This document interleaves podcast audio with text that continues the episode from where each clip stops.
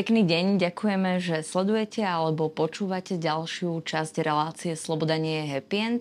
Veľmi si vážim, že ste prijali pozvanie, milé dámy, do tejto diskusie, lebo aj pre mňa samú ste vzorom v mnohých teda vašich pracovných aktivitách. Pani Olga Ďarfašová a Julia Sherwood, čo sa extrémne teším, že sa nám podarilo nájsť priestor, kedy ste aj na Slovensku a že sa môžeme rozprávať o témach eh, rôznych, spojených eh, ale teda primárne so ženami, eh, ktoré žili počas normalizácie a ktoré boli súčasťou rôznych protirežimových aktivít. A to ste aj vy dve same.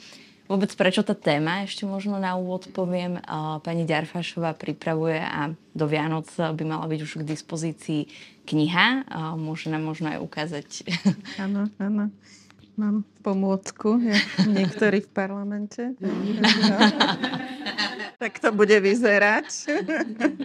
Neprirovnávala by som nás k rôznym bytostiam v parlamente, ale e, práve tá kniha obsahuje e, aj vaše spomínanie e, na to, čo ste prežili, ale aj ďalších, myslím, že 10 príbehov žien, ktoré teda boli súčasťou disentu, slovenskej časti disentu.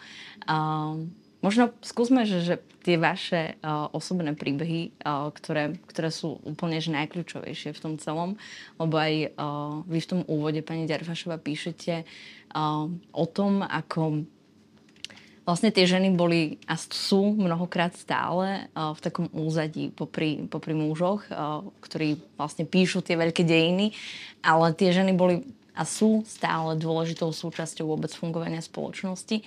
Ako ste sa vycítili ako ženy, ktoré uh, boli v tom čase mladými dámami, ktoré vystupovali proti uh, tomu, čo, čo sa nazývalo normalizácia, alebo jednoducho proti uh, režimu, ktorý bol nastolený? No, tak možno môžem Začne. ja začať. Hej, no, ja mám pocit, že až tá spätná perspektíva je taká, že naozaj sa pozerá viac aj na tú pamäť žien, akože skôr to vnímam ja z odstupu ako z toho, čo som ja osobne prežívala. Určite som si to vtedy nejako neuvedomovala. Pri všetkej skromnosti teda aj musím povedať, že som nebola žiadna veľká disidentka, ani niekto, kto naozaj tu na nejak sa výrazne alebo v nejakej veľkej a trvalej miere pričinilo to, aby ten režim predchádzajúci padol. Takže e, tá genéza bola, bola veľmi jednoduchá. Bola som ešte stredoškolačka, takže keby mi vtedy niekto povedal mladá dáma, tak asi mám veľmi, veľmi rozpačitý pocit z toho. A vlastne mám ho aj dnes, ale ale vtedy, vtedy asi ešte viac. No a tak uh, zo pár takých mojich inklinácií vtedajších uh, ma predurčilo k tomu, že som sa na dva kroky dostala do toho bratislavského alternatívneho spoločenstva.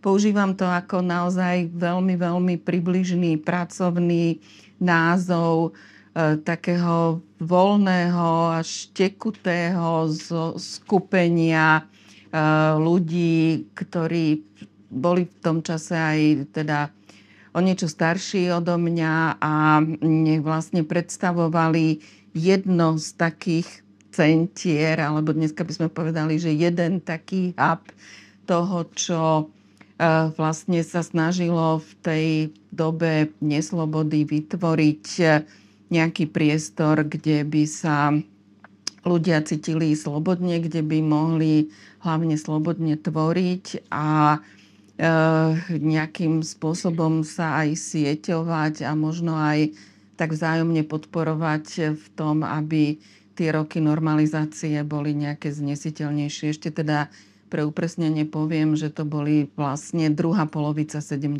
rokov. Hej. 70 5, 6, potom po charte ešte chvíľku, vtedy to začalo byť také, také hustejšie. No, e, čiže tie 80.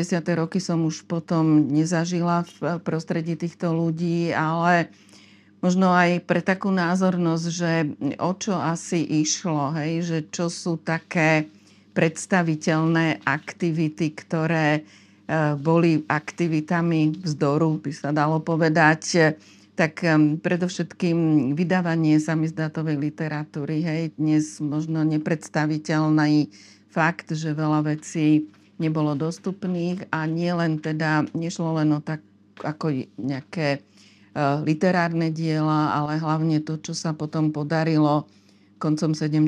začiatkom 80. rokov začať vydávať, bol periodický samizdát, periodický občianský samizdát. No, druhá vec boli e, bytové prednášky, bytové koncerty, e, výstavy, ktoré boli tak niekde na pomedzi, určite nie legálne, niekedy úplne zakázané, niekedy povedzme v priestoroch, ktoré neboli oficiálnymi e, priestormi. Takže celý ten keby som povedala, ten ekosystém toho, toho prostredia vlastne vytváralo niekoľko desiatok ľudí, ktorí sa takýmto spôsobom na tom podielali a možno tie aktivity boli menej politické. Hej, teraz keď to povedzme porovnám potom s Chartou 77, ktorá bola naozaj najmä politický dokument alebo vyhlásenie, tak e, tu išlo viac o naozaj alternatívnu kultúru, undergroundovú kultúru. Aj tie pojmy e, sa rôzne prelínajú a rôzne doplňajú. Takými asi najvýraznejšími vystúpeniami v tom verejnom priestore e, boli happeningy takého zoskupenia, ktoré sa volalo Dočasná spoločnosť intenzívneho prežívania. Možno už ten názov nejak tak evokuje to, že nám naozaj išlo o to urobiť vo verejnom priestore e, nejaký, nejakú aktivitu, ktorú by si všimli aj bežní ľudia, ktorá by nejakým spôsobom tak e, demaskovala ten verejný priestor ako priestor, ktorý nebol slobodný alebo ktorý uh, nejak uh, nemal, uh, nevedel vlastne poskytnúť to autentické prežívanie. Ako reagovali na to vaši rodičia? Keď ste teda ešte ako stredoškoláčka, ale potom ste ešte trošku dospievali, keď ste boli teda súčasťou týchto rôznych protirežimových aktivít? No, nevideli to radi, samozrejme. Ja som však bývala samozrejme vtedy ešte doma a e, oni ani neboli v komunistickej strane, obidvaja mali veľmi jasný, vyhranený názor na ten režim, ale samozrejme ako každý rodičia mali pocit, že by som si nemala nejak pokaziť život alebo proste vy, dostať sa až do takej situácie, ktorá by napríklad znamenala naozaj veľmi vážnu represiu typu povedzme vyhodenia zo školy alebo e, dokonca nejakého súdneho prenasledovania. No to, že ma často volávali na vysluchy, tak o tom väčšinou nevedeli. Keď k nám prišla domová prehliadka, tak E, našťastie tiež neboli doma, čiže ani o tom nevedeli. E, ja som to pred nimi zatlkala, ale nie preto, že by som nejak e, u nich nenašla podporu, ale skôr preto, že som ich chcela šetriť a chcela som ich nejako proste možno uchlácholiť alebo ne, nedať im naozaj tie silné dôvody na to, aby sa obávali. No, taký kritický moment nastal, ja to tam aj spomínam v tom úvode, keď e, v následnosti na pašovanie nejakej literatúry ma zadržali a prišlo to oznámenie do školy. To už som vtedy externe študovala na Filozofickej fakulte, tak vtedy uh, otec potom išiel so mnou a nejak uh, možno tiež prispel k tomu, že to skončilo takým pokarhaním, že teda už na budúce to naozaj bude vážne, ale pre tentokrát vám to ešte odpustíme. Julia, ten váš príbeh ešte vôbec vo vašej rodine, ktorá teda mala celú, celú svoju asi existenciu nejaké problémy, ale či už sa bavíme vôbec o ľudáckom štáte, alebo potom, keď sa rozprávame o 50. rokoch a, a ďalej, tak ako ste sa vy vlastne cítili, alebo čo bolo tým vašim rozhodnutím, aby ste sa naozaj aj vy zapojili a aby ste boli v tom odpore a odboji? Ako musím povedať, že som nemala pocit, že som nejako vedome zapojená do, do odboja, do odbojových aktivít. A vlastne e, všetko bolo predurčené u mňa skôr dedične. Vyplývalo to z toho jednak e, z rodičov, e, z ich povolania a z ich postojov, ktoré viedli k tomu, že po 68. obaja boli vylúčení zo strany, prišli o zamestnanie a nakoniec sa dostali aj do väzenia. A bolo to práve v čase, keď ja som maturovala. A to proste zanechalo na mne, proste ma to poznačilo e, vo, v očiach tohto štátu ako proste čiernu ovcu. A tým, že Bratislava je tak malé mesto, tak o tom všetci vedeli a e, nikto si na tých univerzitách ne, netrúfol, keď som sa hlásila e, na vysokú školu, ma prijať, pretože to bolo takto všeobecne známe, e, koho dcera som. E, čo som ja pokladala vlastne vždy e, za proti tomuto som sa strašne búrila, lebo som si stále myslela, že ako mňa by mali posudzovať podľa, podľa seba a nie podľa rodičov. Nie, že by som sa od nich dištancovala, ale proste toto som vnímala ako takú základnú nespravodlivosť. A ešte k tomu dedičnému predurčeniu. Druhá vec je, že vlastne ja som po rodičoch zdedila takú ako veľmi spoločenskú povahu. Takže e, ja som mala obrovské množstvo kamarátov, pohybovala som sa v niekoľkých z týchto okruhov z toho ekosystému, tak nejako plynulo a e, keďže som sa nedostala na školu a musela som pracovať, tak som si vlastne všetku túto frustráciu a to, čo, to, čo, to čo čoho sa mi nedostávalo, vynahradzala aj trochu tým, že som ešte intenzívnejšie pestovala tieto spoločenské kontakty a tým pádom som sa dostávala e, ako do, e, do tohoto diania a niekedy som sa teda do neho zapojila aj aktívnejšie. Napríklad niektoré z tých akcií, čo boli také ako domové koncerty alebo prednášky, som pomáhala organizovať, ale ako necítila som sa, že v tom hrám nejakú významnú úlohu. A ďalšia vec, ktorú teda musím povedať, je, že som to vlastne zažila len do roku 78, lebo vtedy, teda v tom 77. tom roku charty, ja som urobila, myslím, že 7 alebo 8 pokus sa dostať na vysokú školu a keď aj ten zlyhal, a, a teda vlastne tým, že ja som sa stále o toto usilovala, tak my ako rodina sme sa rozhodli, že chartu nepodpíšeme, e, pretože bolo jasné, že to by proste úplne tú cestu navždy zahatalo. A e, keď už som dostala teda ten, ten zamietavý list aj dokonca z, e, z geológie, e, na ktorú som sa prihlásila už zo zúfalstva a vôbec som nemala najmenšiu potrebu študovať geológiu, ale pracovala som vtedy v geologickom ústave a niekto niekde odkázal, e, povedal mojej mame, niekto z univerzity, že nech sa tá jej dcéra nepchá stále na tie humanitné obory, lebo tým len provokuje a prečo nejde študovať napríklad geológiu. A vtedy myslím, že nemali dostatok študentov a otvorili ešte nejaké dodatočné príjimačky v druhom termíne na jeseň. Takže ja som strašne nechcela, ale nakoniec som sa dala nahovoriť. Našprtala som sa na tie pohovory aj som ich spravila, nie nejako vynikajúco, ale myslím, že som mala ten dostatočný počet bodov a prišiel zase list, ktorom mi oznámili, že ma nepríjmajú pre nesplnenie všetkých podmienok. Táto istá vágna formulácia. A vtedy moja mama vyhlásila, že ona už v tej krajine ani jeden deň nevydrží. A v tom čase už vlastne e, bolo niekoľko prípadov, o ktorých sme vedeli, ľudí, ktorí sa e, legálne vysťahovali. Niektorých ako vyslovene k tomu nútili, ale boli ľudia, ktorí sa nakoniec rozhodli, e, že keďže bolo jasné, že v tej krajine nemajú budúcnosť. My sme boli, e, mali veľmi, sme sa priatelili v Prahe s historikom Bilamom Prečanom a on odišiel takto v začiatkom roku 77, myslím, s celou rodinou. Rok predtým sa odsťahoval Jan Rozner s manželkou. Takže proste sme, sme už vedeli, že, že táto možnosť tu existuje a vtedy sa nakoniec aj môj otec, ktorý bol vždy veľmi proti uh, emigrácii, rozhodol, že ak pôjdeme legálne, tak sme vedeli, že sa môžeme vysťahovať aj so všetkým, aj s celou jeho knižnicou bez ktorej on povedal, že on nemôže fungovať ako spisovateľ.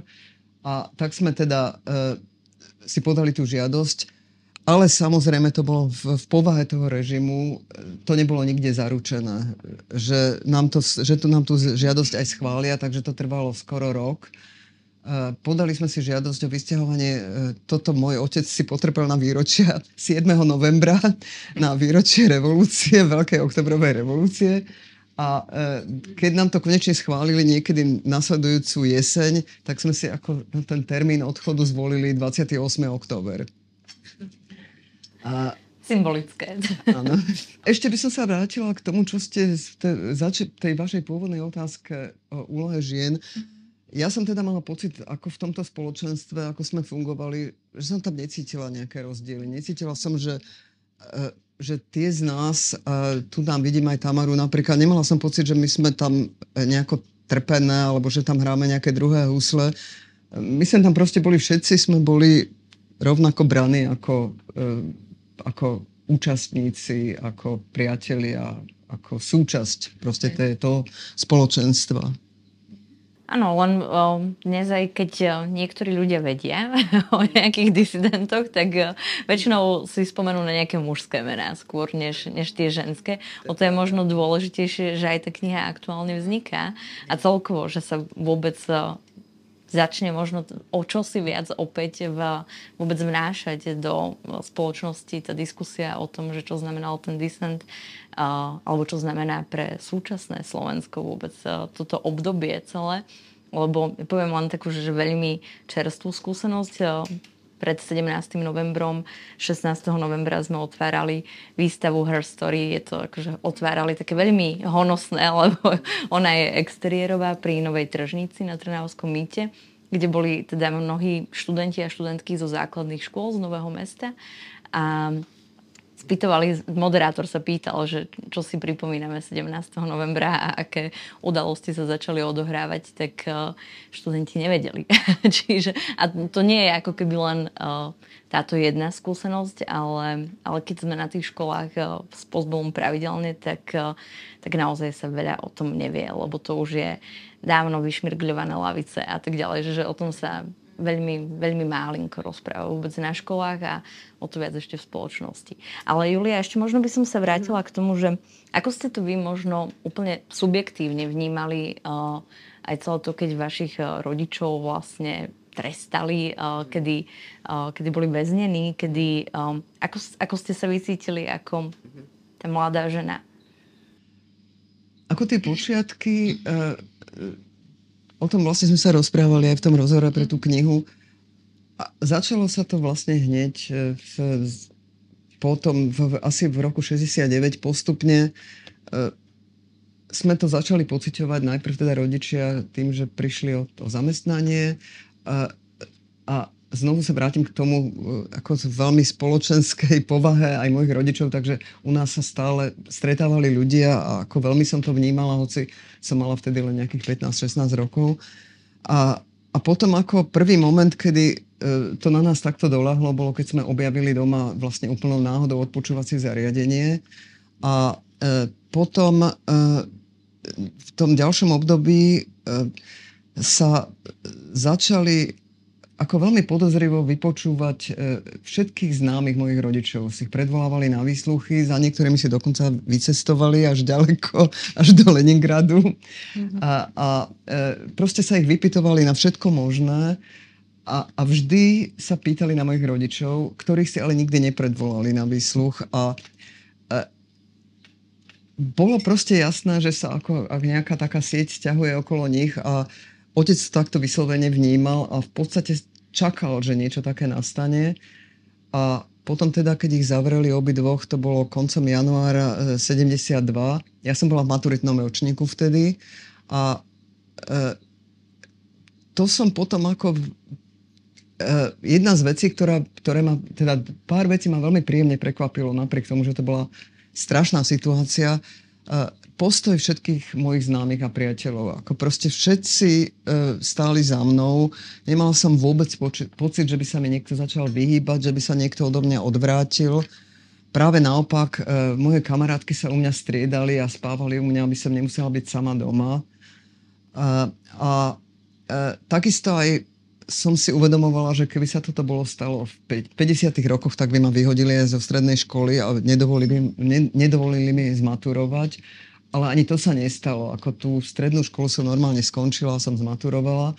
A potom tento postih za, nastal až, až e, v tom ďalšom štádiu, keď som sa teda začala uh, uchádzať o miesto uh, na univerzite a, a potom teda E, potom sa to stále zhoršovalo, potom už začali ťahať na tie výsluchy aj mňa. E, aj keď, sa, keď rodičov prepustili, tak vlastne nikdy e, nestratili záujem o to, čo robíme, stále nasledovali a, a ako nežilo sa s tým ľahko. No, to si dnes už absolútne asi nikto nevie ani predstaviť na súčasnom Slovensku, že, že aká tá atmosféra vôbec strachu panovala v tom období. Že my tu máme teda veľké množstvo ľudí, ktorí majú ten spomienkový optimizmus, ktorí budú rozprávať o tom, ako bol chlieb lacnejší, ale to, že aký bol plac, to už na to nejakým spôsobom zabúdajú, ale ale presne ako keby tá atmosféra strachu, ktorá tu pánovala. Vy máte obe skúsenosť priamo s, teda s mnohými vypočúvaniami, uh, s odpočúvaním. Uh, môžete možno popísať, že, že ako prebiehali tie vypočúvania, v čom boli možno ponižujúce pre vás? Vo všetkom. Vo všetkom. A e, teda tá rafinovanosť toho spočívala aj v tom, že vlastne sa tí e, eštebáci, ktorí, ktorí vypočúvali, e, sa snažili rôznym spôsobom vás nejako zatlačiť do kuta v tom, čo všetko oni vedia. A toto na vás ten povedal a to povedal. A my vieme, že e, toto je takto. A no, takže ako pre mňa to bola samozrejme no, veľmi traumatizujúca skúsenosť. Je to už strašne veľa rokov dozadu, ale e, naozaj aj tým, že som vôbec e, takú, takú situáciu alebo taký, taký strašný nápor, lebo pre, samozrejme ten strach, e, strach o seba, ale aj strach o to, aby človek nejako v niečom predsa len predsa len nepochybil, strach o to, aby niekomu nebodaj neublížil, tak e, to bol, by som povedala, taký mnohovrstevnatý strach. Ono potom v tých neskorších rokoch e, vyšla taká samizdatová publikácia, ktorá sa volala, myslím, že občianská sam, e, sebaobrana alebo sebaobrana možno iba, takže to bol naozaj taký veľmi dobrý návod na to, ako e, sa vôbec v takýchto situáciách správať, akože keď e, bol človek dostatočne rezistentný, tak e, mohol vydržať to, že, že nepovie ani slovo. Hej, to bola, to bola jedna možnosť. Potom druhá vec je, že vlastne tá nátlakovosť spočívala aj v tom, že nikomu o tom nehovorte. Nikde to nespomínajte. A práve potom už aj v tých neskôrších rokoch však e, viaceré práve aj tieto moje respondentky zažívali výsluchy ešte aj v 89. roku. Tak e, tá obrana spočívala aj v tom, že všetko hneď všetkým povedať. Hej? Že vlastne nejako to nezatajovať, proste ísť tým von, ako keby sa teda aj takýmto spôsobom nejako od toho strachu oslobodiť. No, ja som nezažívala to, čo zažívali, ja neviem, napríklad, nechcem teraz rozprávať všetky tie zaujímavosti, ktoré si potom prečítate v tej, tej knihe, samozrejme, ale tak moje postavenie napríklad oproti postaveniu takej pani Olky Kusej, ktorej manžel podpísal chartu 77 a ktorú pravidelne prišli odviesť do, zamestna- do jej zamestnania, ktorého samozrejme ju aj chceli nejakým spôsobom vytlačiť, prepustiť a robila na v takej poradni psychologickej. Ale to, že teraz dvaja tajní prídu pre vás a povedia, že tak vy, pani Kusa alebo pani uh, eh, XY teraz pôjdete s nami. No. Takže to, ako naozaj ten strach tam bol, Uh, veľmi nepríjemná skúsenosť, ale ja som ju teda zažila len raz, je uh, domová prehliadka. Tiež napríklad u kusích to bola pravidelná záležitosť. Máte pocit, a veľmi krásne o tom píše Ivan Klima v tej knihe Moje šilené zdoleti, ale myslím, že cituje Maculika, že máte pocit, že sa vašim bytom prešla nejaká príšerná, nechutná, sliská bytosť, ktorá všetko zašpinila a znehodnotila a že vy teraz e, musíte zavolať minimálne nejakého šamana alebo niekoho, kto ako ten priestor na novo očistí. Takže to e, samozrejme dnes našťastie, našťastie neexistuje. Ale o tom strachu a nakoniec e, filozof Milan Šimečka napísal knihu Spoločenstvo strachu, a mne sa veľmi páčilo, ako teraz e, pani prezidentka, keď hovorila na Bielej vrane, povedala, že buď je strach, alebo je sloboda. Hej? Že vlastne ten strach a sloboda sú ako keby spojené nádoby a ako žiť v strachu e, vedie k neslobode, alebo teda vedie k tomu, že e, tá sloboda má istú cenu. A to, to je práve teda tiež zaujímavé, že čo všetko e, sme boli ochotné, boli ľudia ochotní tom čase vlastne pre ten pocit slobody urobiť. A možno niekedy, ako, áno, niekedy vo veľkých gestách a niekedy v takých, by som povedala, seba oslobodzujúcich, recesistických, rôznych počinoch, ktoré vám nejako dali pocítiť alebo dali vám to sebavedomie, že akože predsa len nemajú nado mnou úplne moc. Je to taká snaha prežiť. Uh, ono to prepájanie s tou súčasnosťou alebo úplne že aktuálnou situáciou, k tomu by som sa ešte dostala. Ešte by som dala priestor možno aj Julii, aby... Ja by som ako len doplnila uh, k tomu uh, čo si ty opísala, aj ten klímov zážitok. Ako tiež by som povedala, že jeden z hlavných pocitov, ktoré som, sme zažívali, bol hnus. Mm. Hnus z toho, že sa nám kafru v súkromnom živote. Ten pocit, keď sme našli to odpočúvacie zariadenie a keď sme si uvedomili, že niekto tam počúva úplne všetko, o čom sa rozprávame, aj keď napríklad sa, sa rozprávame o mačke. Proste ten pocit, že že, že do vás zaliezli a my sme to už zažili dva roky predtým. E, my nám sa asi trikrát vlámali do bytu. A moji rodičia vždy mali podozrenie, že to bolo vlastne zinscenované, že to neboli normálne krádeže, hoci vždy aj niečo zmizlo a, a aj nejaké cenné predmety. Ale vtedy sme to prvýkrát zažili, keď sme prišli a našli sme veci vysypané zo skriň a ten, tento pocit hnusu.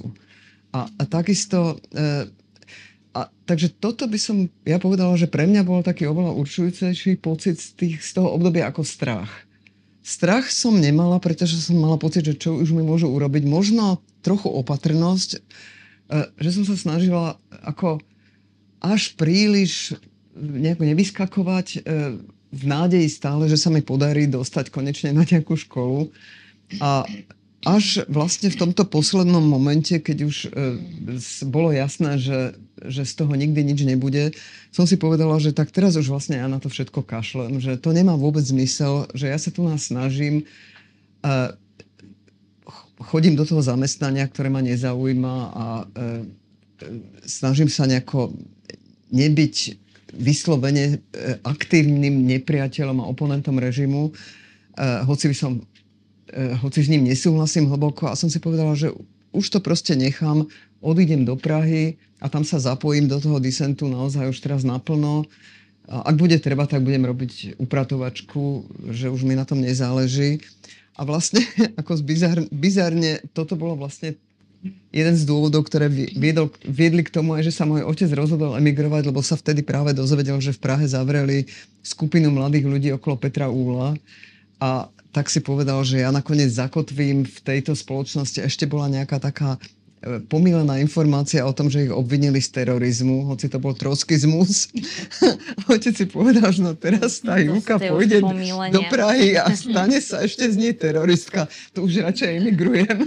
Inak táto disidentská skupina mladých, tak náš jeden workshop, ktorý sa volá Tak toto neprejde a práve sa venuje témam normalizácie, disentu a tak ďalej, tak aj vďaka Postbellum sa už, že tisícky mladých ľudí dozvedeli minimálne o tejto skupine. Oni hrajú vlastne postavy, ktoré vychádzajú z tých skutočných príbehov. Čiže snažíme sa aspoň mierne robiť túto osvetu. Ale... A ešte k tej EŠTB, ako toto robili presne aj mne, že chodili pre mňa e, autom e, do geologického ústavu a e, ostentatívne si tam pre mňa prišli tak, aby proste všetci vedeli, že ma ťahajú na výsluch a v podstate tam mi to ani veľmi nemohlo uškodiť, lebo som tam robila sekretárku a ale a potom na tých výsluchoch ehm, proste kládli nezmyselné otázky a ehm, ako tam ma tiež poborovala tá ich hlúposť, ale súčasne to bolo aj to manipulovanie a to také nezmyselné upodozrievanie neustále, že vo všetkom videli nejaký, nejakú, nejaký zlomyselný motív. Ja som raz bola v Prahe so skupinou kamarátov vyslovene len kvôli tomu, že sme chceli ísť do divadla. A oni potom silou mocou sa chceli dozvedieť, že akú podvratnú činnosť som tam vyvíjala a keď som mi povedala, že aké správy som od rodičov niesla nejakým českým disidentom a keď som hovorila, že nič také sa neudialo, tak mi povedali, že no to si rozprávajte svojej babičke. Mm. Že a ešte, možno keď sa pozrieme vôbec na tú spoločnosť eštebákov, povedzme to takto, strašne veľa ľudí a, nejakým spôsobom buď mlčalo, alebo stali sa jednoducho ako keby takouto súčasťou toho režimu. Ani, že možno s ním nejak extrémne nesúhlasili, len chceli byť toho takou šedou vlastne väčšinou. Uh, ale potom tu boli tie eštebácie. Teda vôbec ich nebolo málo. Uh, niektorí áno, boli možno donútení k tej spolupráci aj rôznymi tými životnými situáciami, ale mnohí to asi aj robili z nejakého presvedčenia. Ako, ako vy vnímate, alebo keď sa vôbec pozrieme možno, že či už psychologicky alebo filozoficky vôbec na tie osobnosti alebo osoby, ktoré, ktoré sa stali súčasťou toho režimu a dokázali byť takto hnusne zverské a robiť eh, rôzne vypočúvania. Že, že naozaj eh, tých príbehov je aj v pozbom, ktoré sme zdokumentovali množstvo, ktoré sú už vážne dramatické.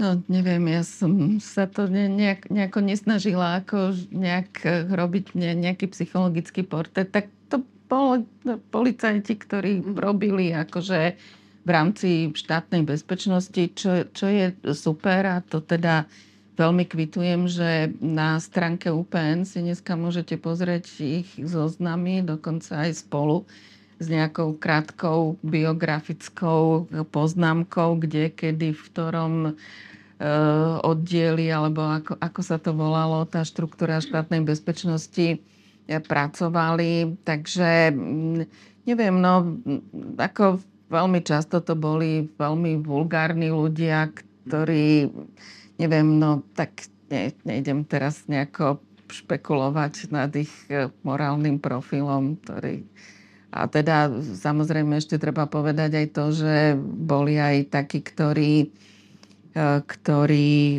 dokázali použiť nielen verbálne, ale aj fyzické násilie. Veľmi také zaujímavé v úvodzovkách čítanie je a to tiež vieme vďaka veľmi teda precíznej historickej práci UPN sú tie zvodky napríklad zo, zo sledovania, hej? lebo aj to bola jedna teda s foriem toho, toho nátlaku bolo, že buď skrytá alebo otvorená ostraha. Hej, a teraz oni teda museli, alebo sú o tom presné zápisnice a fascinujúci je ten jazyk, ktorom vlastne toho človeka, ktorého sledujú, označujú za objekta, objekt, e, neviem, si kúpil aj, aj gramaticky, hej, išiel, tam si kúpil, neviem, rožky, tam išiel do kaviárne, neviem, Slávia, toto bolo konkrétne teda e, z Prahy, to sledovanie. Neviem, mne sa vždy vybaví ten film Život tých druhých. To je nemecký film práve o takomto Eh, Eštebákovi alebo štázi, teda štátnej bezpečnosti NDR. Eh, tá postava je vlastne človek, ktorý je hlboko frustrovaný, nešťastný, sklamaný a vlastne v niečom ako keby ešte aj závidel, lebo sa takým patologickým spôsobom priživoval na živote tých ľudí, ktorých musel sledovať. No, tak uh, uh, asi toľko k tomu. Boli, boli také, ešte prepáč, že boli také, také známe postavy, však viacerí sme mali tých istých vyšetrovateľov a neviem, ne, nezaujímalo ma to vôbec, že čo sa s nimi stalo, alebo ako skončili. Ako ja si vlastne z tých vyšetrovateľov nepamätám nikoho, ale ako dva také zážitky mi utkveli v pamäti. Jeden je, eh, keď mojich rodičov, vlastne obidva sa súvisia s tým, eh, tými dňami, keď zavreli mojich rodičov, eh, prišli tí policajti začali robiť domovú prehliadku a to bolo proste to boli ľudia, ktorí naozaj netušili, čo sú knihy. Oni každú knihu vyťahli z police, vytriasli ju a vyberali z nej nejaké každú cedulku. Ale hlavne, keď otvorili dvere do otcovej pracovne a zazreli, koľko tam je kníh, tak sa úplne vydesili a ten jeden išiel a zatelefonoval a požiadal o posilu. A, lebo im to trvalo e, jeden a pol dňa, kým to všetko prezreli. A, to, áno, tak to bol ako ten jeden zážitok. A druhý bol, potom uh, oni mi nedovolili ísť do školy, a uh, musela, tam, musela som tam sedieť a vlastne to bolo úplne nezákonné, pretože pri domovej prehliadke, keby mal byť prítomný jeden člen rodiny, a ja som nebola ešte plnoletá, uh, to som nemala ešte 18 rokov, a priviedli si tam nejakého akože svetka, údajne z ulice, ale to bol zjavne nejaký ich človek. Uh, takže som dva dní tam sedela a uh, potom som ďalší deň sa vybrala um, na februárku, pretože keď moji rodičia odchádzali, tak otec ako vždy vtipkoval, tak sa pýtal, že či si má zobrať zubnú kevku. A ty ha, ha, nie, však uh, uh, to večer budete doma. No a keďže sa dva dni nevrátili, tak ja som sa vybrala tretí deň e, na februárku a zobrala som nejaké pyžama a zubné kevky a chcela som mi to tam odovzdať. A prišla som tam a niekto mi povedal, že mám počkať. A kým som čakala na vrátnici, tak som sa pozerala na tých ľudí, ktorí tam vchádzali do tej budovy s tými služobnými preukazmi. A to bolo hrozné, pretože tam boli ľudia absolútne všetkých kategórií. To boli e, mladí, starí, ľudia, ktorí pôsobili, že sú vzdelaní, alebo takí, ktorí boli zjavní primitívy. A vtedy som si uvedomila, že tá ich sieť tých ľudí, je naozaj, proste sa tiahne celou spoločnosťou krížom a to bolo ako veľmi nepríjemné zistenie. No, um, aj keď eh, dokumentujeme príbehy v Postbone, tak eh, sú to rôzne aj vôbec odpovede alebo nejaké názory tých eh, konkrétnych ľudí, ktorí kolaborovali, že áno, mnohí sú aj takí, že boli donútení vlastne, alebo jednoducho niečo podpísali a úplne tie informácie nedonášali, ale máme aj niekoľko príbehov takých, že že echt eštebákov, ktorí boli s tým, že do konca svojho života alebo celý čas absolútne stotožnení a presvedčení o tom, že, že robili dobro a, a súčasne sa nájdú ale aj takí, ktorí, ktorí možno pociťujú nejaký pocit viny. A keď sa vôbec pozrieme možno aj na tú slovenskú spoločnosť, až do tú aktuálnu, ale v tej minulosti, keď sa len pozrieme na ten ľudácky režim, kedy množstvo ľudí sa vlastne úplne prirodzene stalo súčasťou toho režimu alebo tou močiacou väčšinou. A potom vlastne prišiel ďalší režim, ktorý to zopakoval, že čo to možno hovorí o nás ako o Slovákoch a, a mo, dá sa, to, dá sa vôbec rozprávať takto o nejakej kolektívnej víne alebo kolektívnej pamäti aj v uh, tomto nejakom odkaze? No, tak jedna kolektívna vína, kolektívna pamäť asi teda sú, sú dve rozdielne veci. No, sa veľa vlastne, ok, začnem tým ľudackým slovenským štátom, však o tom je množstvo štúdií, aj tu je jedna autorka, Madeleine Vatkerty, ale e, viem, že Ivan Kamenec o tom veľa písal ako o tých bystanders, ako to sú, to sú tí ľudia, ktorí, tá mlčiaca väčšina, hej, to, nie, to nie sú obete, to nie sú pachatelia, ale to je vlastne tá spoločnosť medzi tým, ktorá ale do veľkej miery práve tým, že mlčí, tak e, umožňuje aj tie zločiny takýchto, takýchto režimov, e, toleruje ich, zatvára pred tým oči, nechce to, nechce to vedieť. No, takže e, podobné to asi bolo aj počas normalizácie, aj keď samozrejme tu na asi treba mať tú,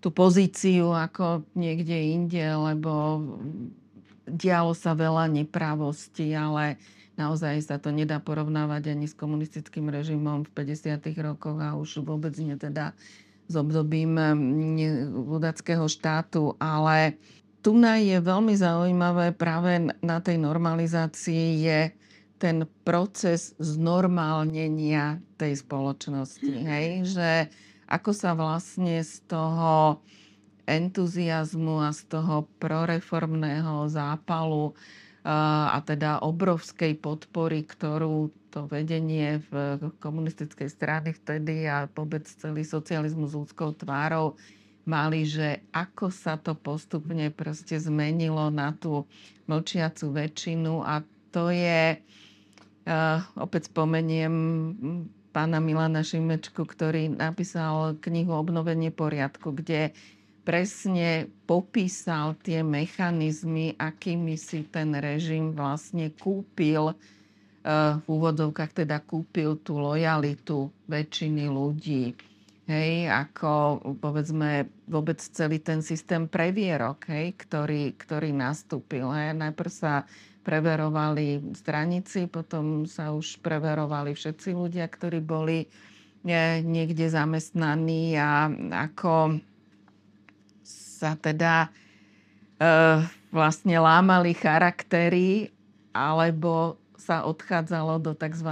vnútornej emigrácie a e, do toho takého bezpečného stiahnutia sa do toho súkromného, súkromného priestoru. A to je práve aj jeden taký akože charakteristický znak toho obdobia tých dvoch dekád, tá jasná deliaca čiara medzi tým, čo je súkromné a čo je verejné. V rámci toho verejného priestoru teda bolo treba držať hubu a krok, ako sa vtedy hovorilo a e, samozrejme aj ten režim rôznymi spôsobmi si aj e, tú lojalitu vynúcoval tým represívnym aparátom, ale aj proste bol to ten princíp cukora bič, ktorý, ktorý fungoval.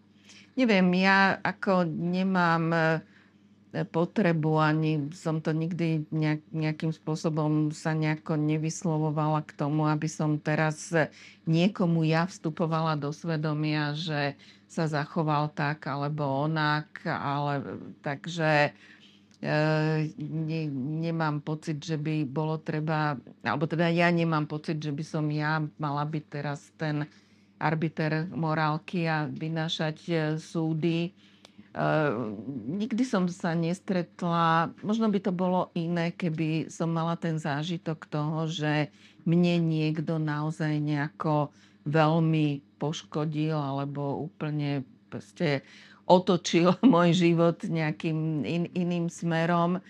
Ale takýto zážitok e, som nemala a e, proste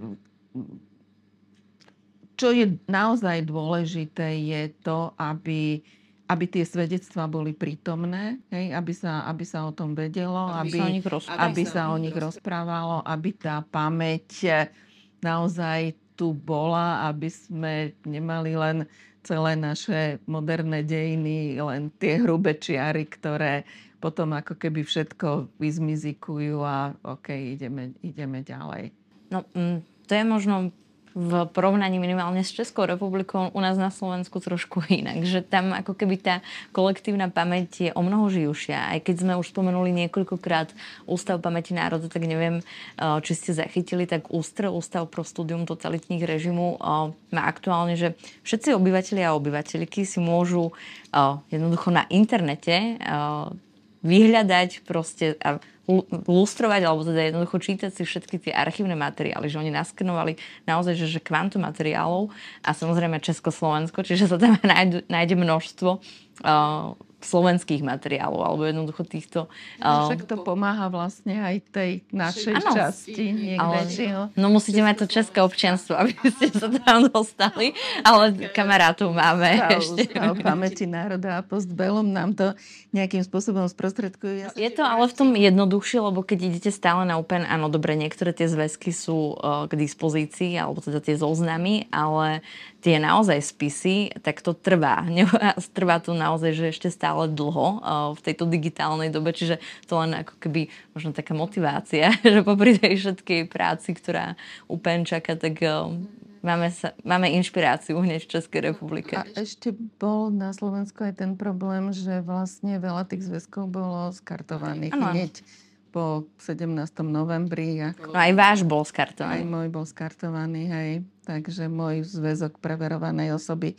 Ale možno, ak môžem, ešte sa krátko vrátim aj k tomu, že čo bol motív toho, že som začala robiť na, na, na tejto knihe, e, bolo práve to, že jednak e, vidím, koľko sa tejto téme venuje v Českej republike Samozrejme, tá situácia vôbec tohto disidentského, undergroundového, alternatívneho prostredia bola diametrálne odlišná na Slovensku ako v Čechách. O tom by sa tiež dalo dlho hovoriť, že prečo tam teda bolo, bola jasne nalinkovaná čiara, toto sú disidenti, toto sú ľudia, povedzme, ktorí podpísali chartu, boli ich stovky a prečo na Slovensku ako skôr existoval taký nejaký medzipriestor, hej, niečo, čo nebolo mm, celkom otvorené disidentstvo, ale zároveň boli tu ľudia, ktorí e, sa povedzme e, pokúšali cez ekologické hnutia alebo ochranárske hnutia e, nejakým spôsobom vyslovovať ten kritický názor na tú spoločnosť. A to vlastne dosť aj potom prispelo k tomu 89., kedy sa vlastne títo ľudia už potom naozaj jasne vynorili a, a mohli byť mm, ako tými, ktorí sme viedli e, verejnosť proti násiliu alebo vôbec celú, celú tú celý ten pád predchádzajúceho režimu. A ešte špeciálne teda poviem aj k tým ženám, že Eh, pred eh, neviem, tromi, štyrmi rokmi vlastne eh, Pražský sociologický ústav a moje české kolegyne vydali knihu, volá sa to Bytová revolta a je to niekoľko príbehov práve žien, chartistiek a veľmi, je, je to taký príspevok k tomu obratu, ktorý sa vlastne aj v tej pamäťovej literatúre v iných krajinách deje už dávnejšie, že naozaj tá pamäť žien e, bola dosť zanedbávaná, lebo proste nikto na ňu nebol nejako veľmi zvedavý. Vždy sa všetky reflektory a pohľady upierali na tých mužov, ktorí stáli na tribúne, doslova, ale aj obrazne. Hej, a, a ženy, ktoré neboli podstatne menej viditeľné, ale vôbec neboli menej dôležité, tak vlastne nejakým spôsobom neboli pod, nejak podstatne zachytené e, v tej samotnej histórii. No a toto trochu zmenila, alebo teda taká priekopnička bola jedna americká autorka, ktorá, takú, Shana Penn, ktorá takúto knihu napísala o solidarite, o polskej solidarite.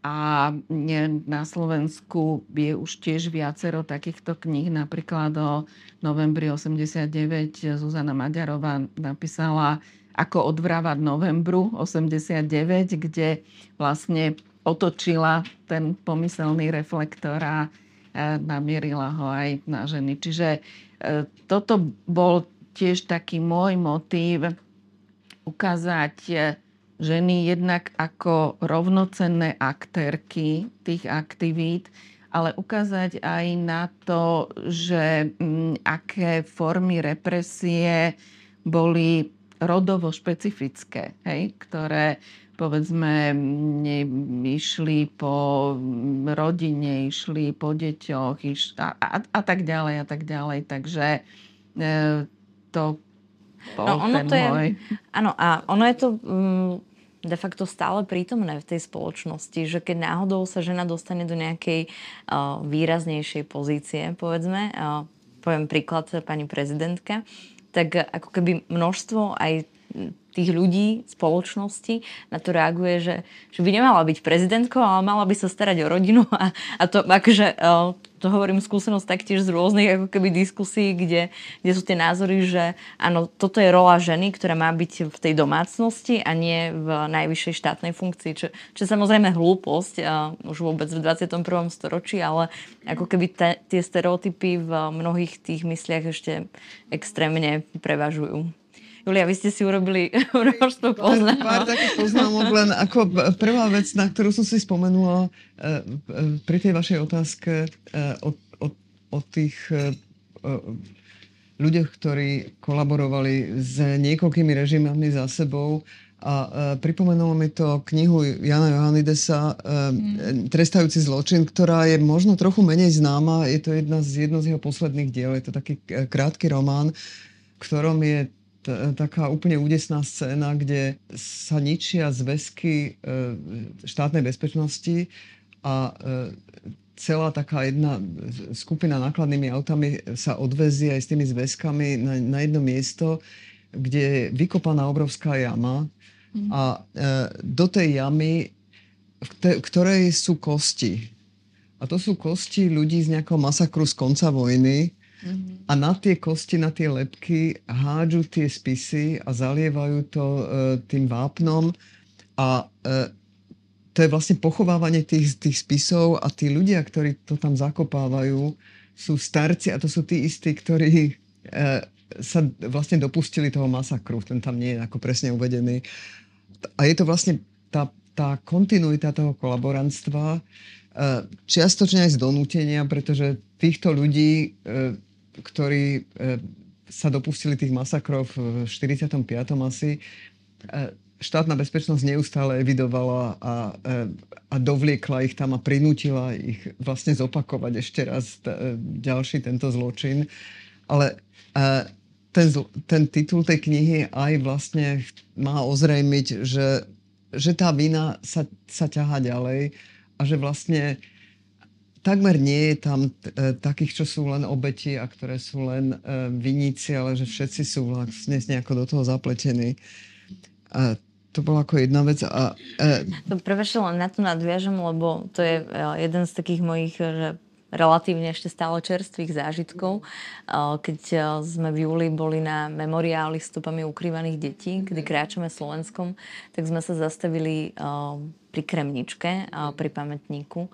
A a tam sa deje úplne že, zvrátená vec z môjho pohľadu, že jednoducho na tom mieste, kde sa stali tie masakre, kde bolo množstvo ľudí popravených a nie všetky telá boli vôbec exhumované, tak je tam úplne, že, tu máte pomník a možno 10 metrov ďalej je už iba jednoducho taký jarok a začínajú ploty, kde si ľudia stavajú domy rodinné s výrivkami a, a je to úplne, že, že tak nechutné a zvrátené, že tým ľuďom je absolútne jedno, že čo sa tam de- dialo.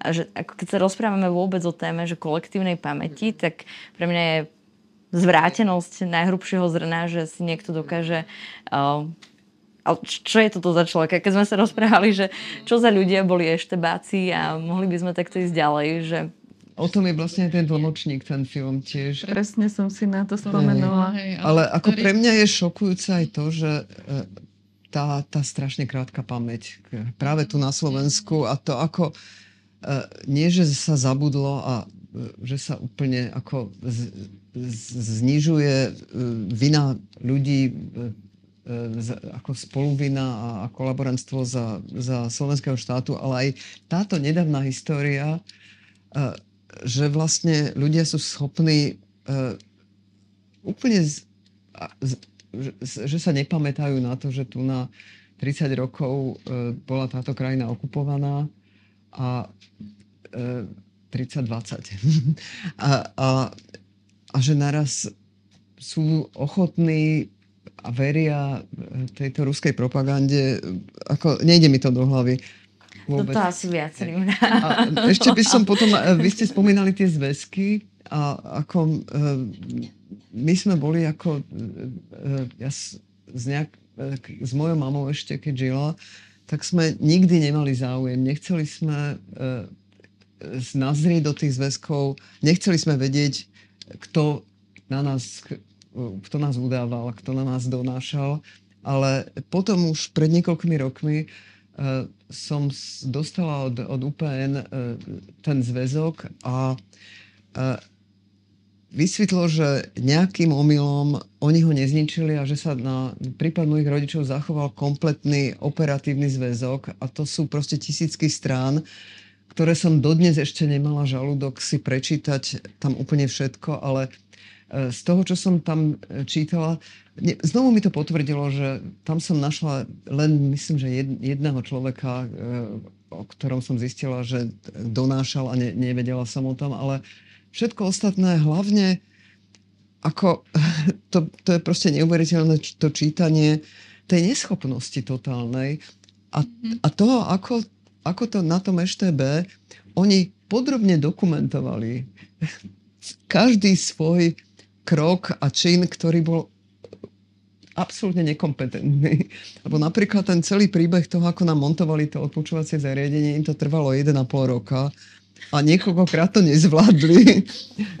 a, a, takže je to vlastne také aké nechcenie komické čítanie až, a, ale No, ono je to, že, že také tragikomické. Tragikomické hej, úplne, hej. A potom teda ten jazyk, ktorým sa tam hovorí, to, že napríklad ja som sa dozvedela z tých zväzkov, že vlastne hlavný objekt tých záujmu bola moja mama, nie otec, ktorý nakoniec bol ten, ktorý bol aj odsudený.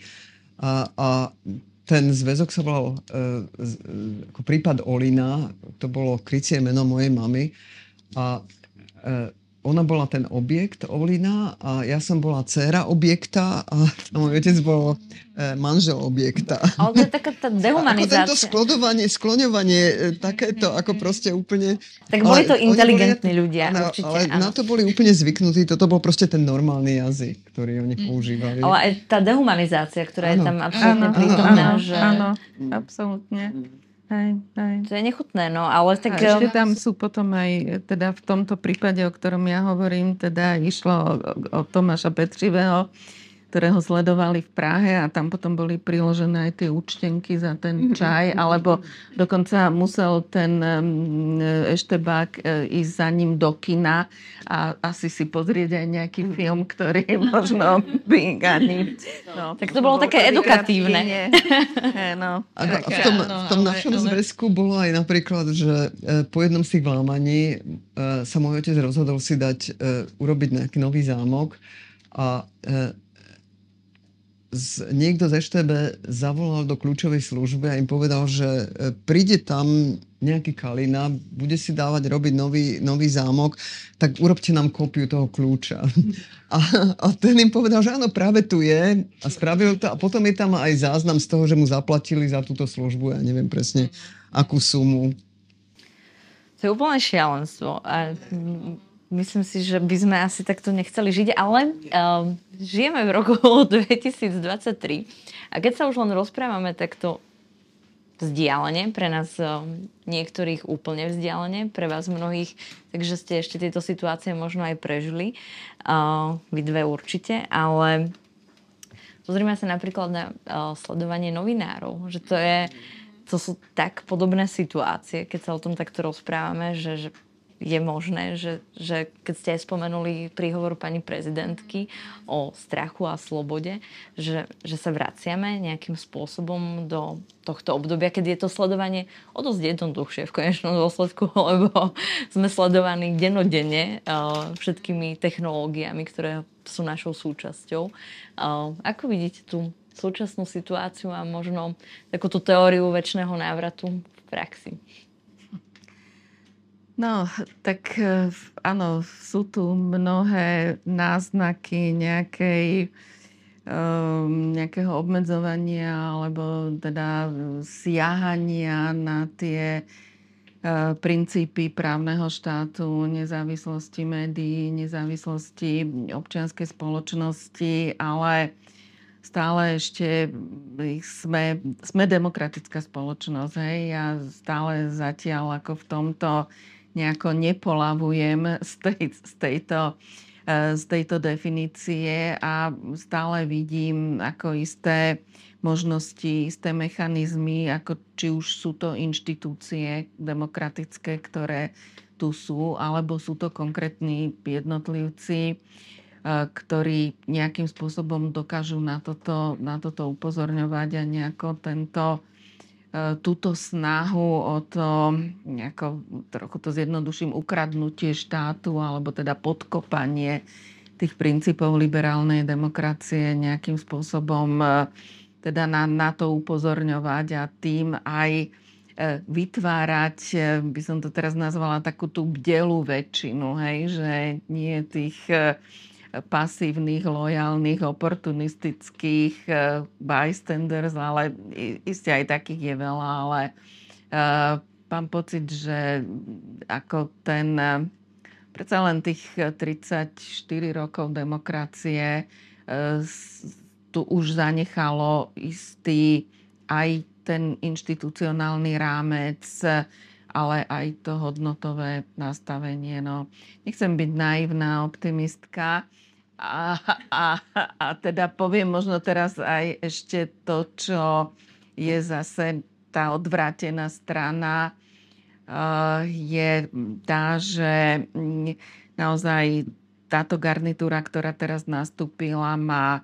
veľmi silný motív na to, aby si moc udržala a moc si môže udržať takým spôsobom, ktorý nejako okliešti alebo nejakým spôsobom e, proste zabrániť takýmto, také, takejto spätnej väzbe. No, ale e, napríklad vo vzťahu k tým médiám, no tak dobre, je síce verejnoprávna televízia, ktorú sa zrejme chystajú akože úplne personálny výsadok tam urobiť a nejako, ale stále sú tu ešte tri ďalšie súkromné televízie, tlač je vlastne úplne e, teda mimo e, nejakého, iste môžu rôznym spôsobom znepríjemňovať život, e, nedávať, ja neviem, nepúšťať ich na tlačovky, ale možno ešte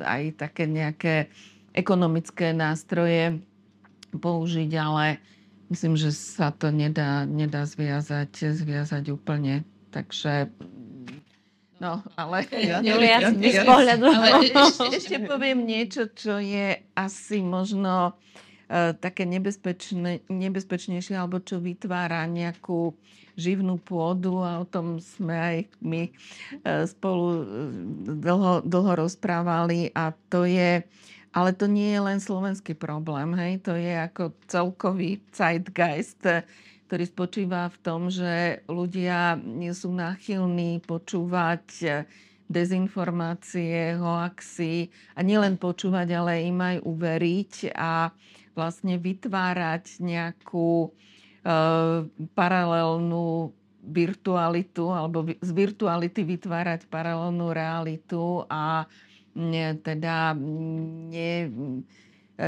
ne, neorientovať sa potom v tom, čo teda je naozaj, čo sú demokratické hodnoty a čo je vlastne je zjednodušene povedané, kde je sever.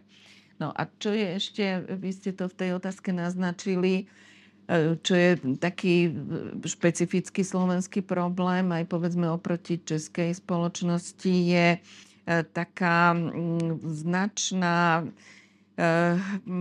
ako by som povedala, lahostajnosť alebo aj taká benevolentnosť voči tomu predchádzajúcemu režimu, ktorá je samozrejme tiež nejako politicky živená práve tou nostalgiou, ktorá spomína na tie staré dobré časy, ktoré teda... Ale nie sú veľmi konkretizované. No. Nie sú veľmi konkretizované, ale to ako pre vytvorenie tej emócie to práve, že ani netreba veľmi konkretizovať. Hej, tým ľuďom to stačí, to je tá manipulácia. Akože tak manipulatívne Eh, obracať ten zrak do minulosti a povedať, však pozrite sa, aj toto bolo vtedy lepšie. A je v niečom ako taká aj prirodzená nejaká psychologická vlastnosť ľudí je, že áno, tie problémy, ktoré sme mali vtedy, tie nás už dnes nezaujímajú, ale tie, ktoré máme dnes, tak to je to, je to čo nás trápi a, a tá bezhraničná dôvera populistom, ktorí eh, dokážu eh, slúbiť eh, čokoľvek, čo v danej chvíli cítia, majú na to ten cit, že ľudia chcú počuť. Tak. A to, že už sa nič z toho nestane, tak to je len taký detail. Uh, Julia, vy ste chceli reagovať ešte z vašej pozície? Hey, no ja to sledujem zvonku a uh, pre mňa, ako ja E, už dlhšie sledujem aj e, vývoj v, nielen na Slovensku, ale v mnohých iných krajinách v celom tomto regióne. A e, počínajúc s Ruskom, kde už teda pred takými 15 rokmi sa začali objavovať tie hrozné tendencie toho potláčania slobody slova a slobody zhromažďovania, ako tam zavádzali jeden zákon za druhým, ktorý tam ten zákon na, v nepriateľských organizáciách a potom e, to, to, už si ani nepamätám presne názov, ten zahraničných agentov, potom začali označovať organizácie jednotlivé ako zahraničných agentov, ktoré dostávali nejaké finančné prostriedky zo zahraničia, ako tam vraždili novinárov, a, a nielen novinárov a politikov, tam ľudia vypadávajú z okna a takéto veci. A, a potom ďalšie veľmi nebezpečný trend je, e, e, ktorý tiež súvisí s tou globalizáciou, ako sa teraz e, títo totalitne nastavení politici učia jeden od druhého, lebo mnohé z týchto vecí veľmi rýchlo prebral Orbán od Putina. Potom sme to isté zažili v Polsku, kde sa im podarilo behom niekoľkých rokov E, vlastne e, úplne zničiť nezávislosť súdov, takisto aj obmedziť slobodu médií. Z, z tej, ako verejne, verejnoprávne televízie si spravili ako hlasnú trúbu vlády a, a to už ani nespomínam, čo sa deje v Spojených štátoch a, a Trumpa a to, čo sa tam ešte bude diať, ako zvolia znovu, lebo on už sa teda pripravuje na veľkú pomstu. A, a ja sa teda veľmi obávam toho, že tu na veľmi sa niečo podobné môže rýchlo stať práve vďaka tomu, že už si už, už poznajú ten mechanizmus a, a budú vedieť zopakovať presne tie isté triky ano, a, a postupne sa. rýchlo ovládnuť. Už sa, to, už sa to začína teraz črtať a otázka je, ako dlho to bude trvať. Takže ja bohužiaľ, teda ja som bola uh, ne, neskrotná optimistka, ale už, už v sebe t- uh, uh, veľmi ťažko viem nájsť čo len uh, iskierku optimizmu. No, uh... Mám pocit. Hej, no, tak uh. Že, že, je, že je to dôležité, aspoň tú iskierku nejakú tam mať. To je ešte dôležité a je treba stále o týchto veciach hovoriť. E, je treba proti ním sa ozývať a bojovať. E, ako to... Ako ste to robili vy to. ešte za mladí. A, a, a teraz ako všetkými možnými prostriedkami, ako aj vo všetkých týchto krajinách, ešte stále sú také tie ostrovčeky, ešte sú nejaké možnosti sú napríklad tie nejaké nezávislé ruské médiá, ktoré sa presunuli do, do pobalských krajín a, alebo v Maďarsku je ešte jedna, jedna, dve nejaké organizácie, e, noviny, ktoré e, fungujú už len na internete, alebo asi dve, myslím, že jedn, jedn, jeden časopis, ktorý vychádza tlačou HVG, ktorý ešte je kritický.